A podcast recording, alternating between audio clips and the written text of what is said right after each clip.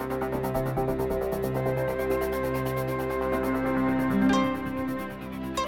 င်္ဂလာပါရှင်မြန်မာနိုင်ငံတဝမ်းမှာရှိတဲ့လူအခွင့်အရေးနဲ့ပတ်သက်တဲ့အကြောင်းအရာတွေကိုတင်ဆက်ပေးနေတဲ့ဒို့အတန်ပတ်စင် podcast အစီအစဉ်ကနေကြိုဆိုလိုက်ပါတယ်ဒီအစီအစဉ်ကို Frontier မြန်မာနဲ့ Foundation Hero Zero ကပူးပေါင်းတင်ဆက်တာဖြစ်ပါတယ်ဒီတစ်ပတ်မှာတော့မြန်မာနိုင်ငံမွတ်စလင်အတိုင်းဝိုင်းကသူတွေဟာအကျဉ်းချခံနေရစဉ်မှာ အစ္စလမ်မုန်းတီးရေးသဘောထားရှိတဲ့စစ်တပ်ရဲ့ရည်ရွယ်ချက်ရှိရှိရိုက်နှက်ညှဉ်းပန်းနှိပ်စက်တာတွေခံနေရတယ်လို့ဆိုပါတယ်။ဒါအပြင်ဖန်ဆီးစစ်ဆေးစဉ်ဘာသာရေးအရာဖိနှိပ်မှုတွေရှိနေတဲ့ပုံမှာလည်းစိုးရိမ်မှုတွေရှိနေပါတယ်။ဒီဆောင်မကို Frontier မြန်မာရဲ့သတင်းတောက်တွေကစူးစီးတင်ဆက်ထားတာဖြစ်ပါတယ်။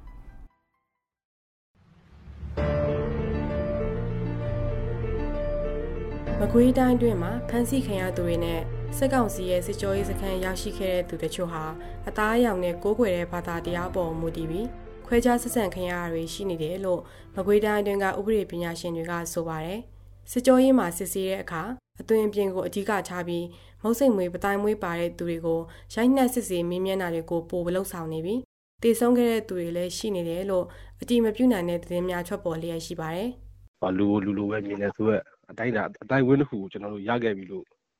ဟိုပြီးခဲ့တာဒါပေမဲ့အခုဖြစ်စဉ်မှာကြာမဟုတ်တော့ဘူးသူကနောက်ပြန်သွားတဲ့ပုံစံမျိုးဖြစ်ပြီးတော့အဲအသားရောင်ပေါ်မှာသူလာတယ်ပြင်သူတို့ဘာသာရေးပေါ်မှာသူတို့အခြေခံပြီးတော့ဒီပြုမှုရတဲ့ဟာမျိုးကြီးဒီကာလမှာပိုးပြီးတော့အဆိုးအဝါဆုံးတွေ့ရတယ်ဗျဟုတ်မကွေးတိုင်းအတွင်းကအမည်မဖော်လို့တဲ့ဥပဒေပညာရှင်တယောက်ကပြောပြတာပါသူ့ကိုကိုအောင်လို့ပြောင်းလဲခေါ်ဆိုထားပါတယ်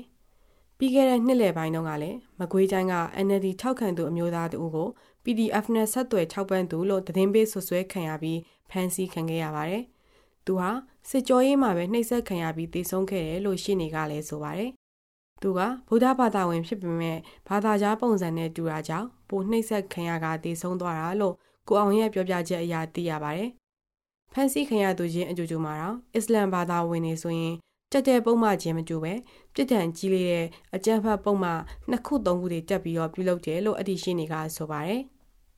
ကျွန်တော်တို့ဒီအရက်ခေါ်ဆိုတော့ကလားပေါ့ဗျာဒီကောင်ကလားဖြစ်တယ်ဒီကောင်မွတ်စလင်ဖြစ်တယ်ဆိုတော့ဟိုတက်တဲ့ပုံမှချင်းကကိုမတူဘူးကိုသိတယ်မတူဘူးအဲအဲ့အမျိုးတက်တဲ့ပုံမှချင်းကိုကြီးလေးရဲ့ပုံမှကြီးတက်တာရှိတယ်တချို့ဆိုလို့ဆိုရင်ချက်ွက်ထဲမှာဘာမှမလုပ်ဖက်နဲ့တော့ ဒီကောင်ကအကြက်ဖက်ကောင်ဖြစ်တယ်ဒီကောင်ကလားဖြစ်နေမယ်ဆိုပြီးတော့ဟိုထဆွဲလာတာတ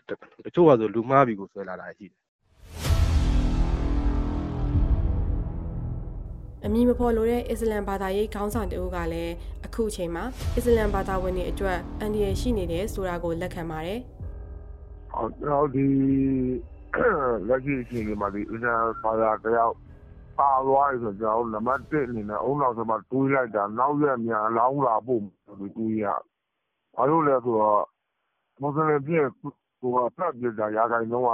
အိမ်ထဲမှာနေရင်းကနေ PDF အဖွဲ့ဝင်ဖြစ်တဲ့ PDF ဒါမှမဟုတ် NUG နဲ့ဆက်သွယ်တဲ့ PDF တွေကိုကုညီ၆ဘတ်မှုတွေလုပ်တယ်ဆိုတဲ့ဆွဆွဲချက်တွေနဲ့အဖမ်းခံရသူတွေလည်းရှိနေပါတယ်။အဲ့ဒီလိုမှားယွင်းစွာနဲ့အဖမ်းခံရတဲ့အမှုမျိုးဟာ သူတည်သမျှသုံးမှုတက်မလျော့ရှိနေတယ်လို့အမည်မဖော်လိုတဲ့ရှင်းတွေကဆိုပါတယ်။စစ်တပ်ကအာဏာသိမ်းပြီးနောက်ပိုင်းအစ္စလမ်ဘာသာဝင်ဘယ်နေရာလောက်အသက်ခံခဲ့ရပြီးပြီလဲဆိုတာကိုဘယ်သူမှအတိအကျမပြောနိုင်သေးပါဘူး။မှားယွင်းဖန်ဆီးခံရပြီးစစ်ကြောခံခဲ့ရသူတွေအတွက်လည်းတာဝန်ခံမှုနဲ့တရားမျှတမှုဆိုတာလည်းမရှိပါဘူး။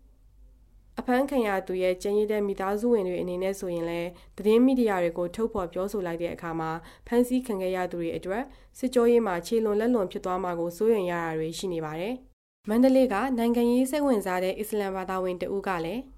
ဇီရိုမိုင်မှာပေါ့နော်ဇီရိုမိုင်မှာ10နာရီကျော်သွားတဲ့အတွက်ကြောင့်သူဟိုတောင်းပန်တယ်အဲသွားမယ်အနေထားအဲ့လိုမျိုးနောက်ကျသွားတဲ့အတွက်ကြောင့်လို့ပြောတာအောင်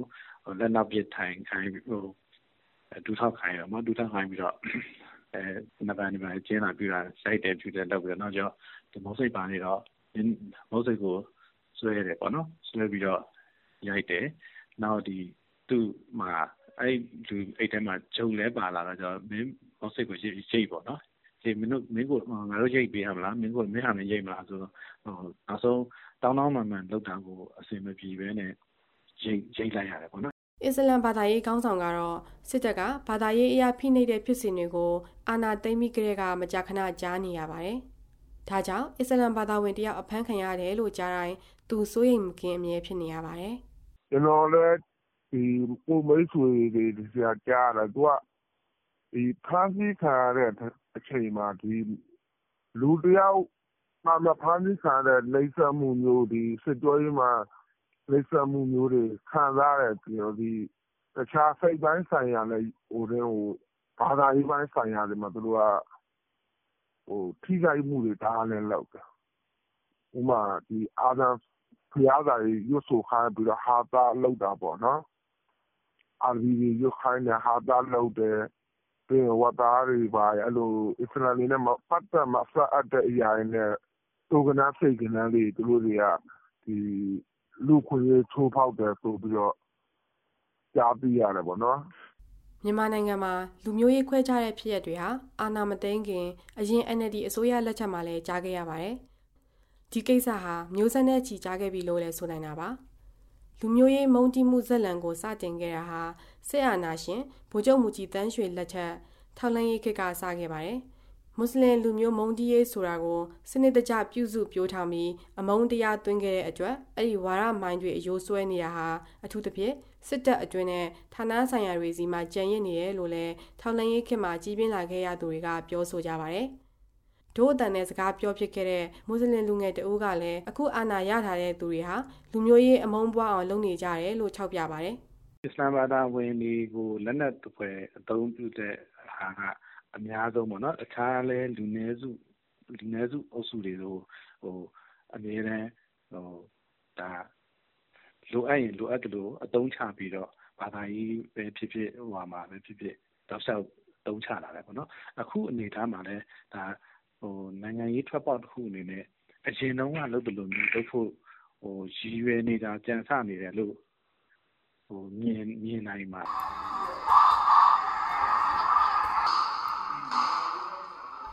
လက်ရှိကာလမှာတော့စစ်ကောင်စီအနေနဲ့အစ္စလမ်ဘာသာဝင်ပဲဖြစ်စေအခြားတကြွလှုပ်ရှားသူတွေကိုပဲဖြစ်စေသူတို့ကိုဆန့်ကျင်တဲ့သူမှန်သမျှကိုရန်သူတစ်ဖွဲ့ဆက်ဆက်နှိပ်ကွနေရဆိုတာတွေ့မြင်နိုင်ပါတယ်။ပြီးခဲ့တဲ့2012ခုနှစ်ဝန်းကျင်ကာလကတော့မိတ်တီလာမှာရခိုင်မှာမန္တလေးလာရှိုးစတဲ့ဒေသတွေမှာအစ္စလမ်ဘာသာနဲ့ပတ်သက်ပြီးဖြစ်ခဲ့တဲ့ပြဿနာတွေကိုဖန်တီးနိုင်ခဲ့ပါတယ်။ပြီးခဲ့တဲ့ NLD အစိုးရလက်ချက်တုန်းကလည်းစစ်တပ်ကမွတ်စလင်အတိုင်းဝိုင်းကိုပြဿနာတစ်ခုအဖြစ်ပုံဖော်ခဲ့တယ်လို့ ရိုဟင်ဂျာတွေကိုနိုင်ငံသားပေးဖို့ညှင်းဆန်ခဲ့ပြီးရခိုင်ပြည်နယ်ကထိန်းသိမ်းရေးစခန်းတွေမှာထားခဲ့ကြပါတယ်။2021ခုနှစ်နှွေဦးတော်လှန်ရေးကာလမှာတော့လူနည်းစုဖြစ်တဲ့တိုင်းရင်းသားတွေကိုခွဲခြားဆက်ဆံတာနဲ့ပတ်သက်ပြီးတူညီတဲ့အမြင်တွေရှိလာကြပါတယ်။မြန်မာပြည်သူတွေဟာဘာသာပေါင်းစုံနဲ့ဖိနှိပ်ခံလူနည်းစုတွေကိုလက်ခံနားလည်လာကြပါပြီ။အခုချိန်မှာလူမျိုးရေးပြိပခတွေစစ်တပ်ကဖန်တီးမယ်ဆိုရင်တော့ဒါဟာစစ်တပ်ကဝါရိုက်မိုင်းတိုက်တာတက်တက်ပဲဆိုတာကိုလူတွေနားလည်နေကြပြီဖြစ်ပါတယ်။ အဓိကတော့ဟိုကျွန်တော်တို့အောက်ခြေစစ်သားတွေမှာရိုက်သွင်းတဲ့ပုံစံမျိုးဖြစ်တာကိုကွာဖြစ်တာဘာလို့အခုဒီဟာဟိုသူတို့အခုသွားတဲ့ရှူတော့နေရကိုပဲသူတို့ကအခုဒီအမျိုးဘာသာသာသနာဆိုတော့ဟာသူတို့ရဲ့အဲ့လိုဥထိပ်ပန်ဆင်ပြီးတော့အကျန်းသုံးနေစကလုံးမဲ့လीတော့စကလုံးဆိုဒီဘာသာရေးလွှမ်းမိုးမှုဆိုတဲ့ဟာမျိုးကကျွန်တော်တို့ဘာသာရေးနဲ့ပတ်သက်ပြီးတော့တကယ်တမ်းဟိုချင်းထဲရိုက်ခံတာကျွန်တော်တို့တက်တွေမှာပို့ပြီးတော့များတယ်လို့ကျွန်တော်တို့ကသုံးသပ်လို့ရတာပေါ့နော်မြန်မာနိုင်ငံမှာစစ်တပ်ကအာဏာသိမ်းလိုက်ကြတဲ့က မွတ်စလင်တွေဆိုပိုပြီးဖိနှိပ်မယ်ဆိုတဲ့သတင်းတွေပြန့်နှံ့ခဲ့တာကြောင့်ငါတို့ဘက်ကိုလှည့်တော့မယ်ဆိုတဲ့အတွေ့မျိုးအစ္စလမ်ဘာသာဝင်တချို့မှရှိခဲ့တဲ့အတွက်တချို့ဆိုရင်ဒီရေးခင်းမှာမပါဝင်ပဲတည်တဲ့နေထိုင်ကြတဲ့သူတွေလည်းရှိပါတယ်။ဒါအပြင်လူမှုကွန်ရက်စာမျက်နှာတွေပေါ်မှာလည်းဗလီတွေမှာလက်နက်တွေရှိတယ်ဆိုပြီးဘာသာရေးနဲ့ပတ်သက်တဲ့ကောလာဟလာတွေပြန့်နှံ့ခဲ့ပါတယ်။ကိုးကွယ်ရာဘာသာတရားကိုအခြေခံပြီးပြိပခတွေဖန်တီးကြတဲ့လူတစုအတွက်တော့ အစ္စလမ်ဘာသာဝင်တွေဟာအတုံးချခံလူဒန်းစားတရက်အဖြစ်ရှိနေသေးပဲလို့ရှင်းနေကိုအောင်ကဆက်လက်ပြောဆိုခဲ့ပါတယ်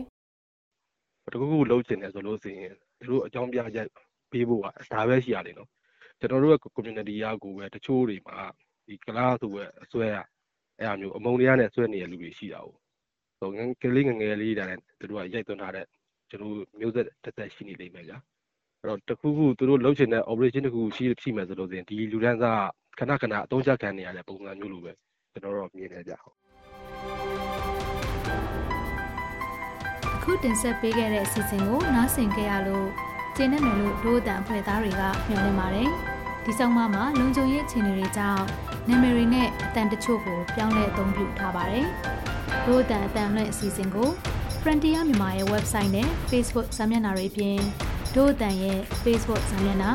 SoundCloud YouTube, iTunes တို့ကနေလည်းဝင်ရောက်နားဆင်နိုင်မှာဖြစ်တယ်လို့ VOA ကထုတ်လွှင့်တဲ့ရေဒီယိုအစီအစဉ်မှာလည်းစနေနေ့ည9:00နာရီကနေ10:00နာရီတွင်းနဲ့တနင်္ဂနွေနေ့နနက်6:00နာရီကနေ9:00နာရီတွင်းမှာလည်းနားဆင်နိုင်ပါတယ်။ဒီအစီအစဉ်ကိုအလှူရှင်တွေကပံ့ပိုးကူညီထားပြီး Frontier မြန်မာနဲ့ Foundation Toronto တို့ကပူးပေါင်းတင်ဆက်တာဖြစ်ပါတယ်။ဒို့အတန်အစီအစဉ်ကိုနားဆင်ပေးတဲ့အတွက်ကျေးဇူးတင်ပါတယ်ရှင်။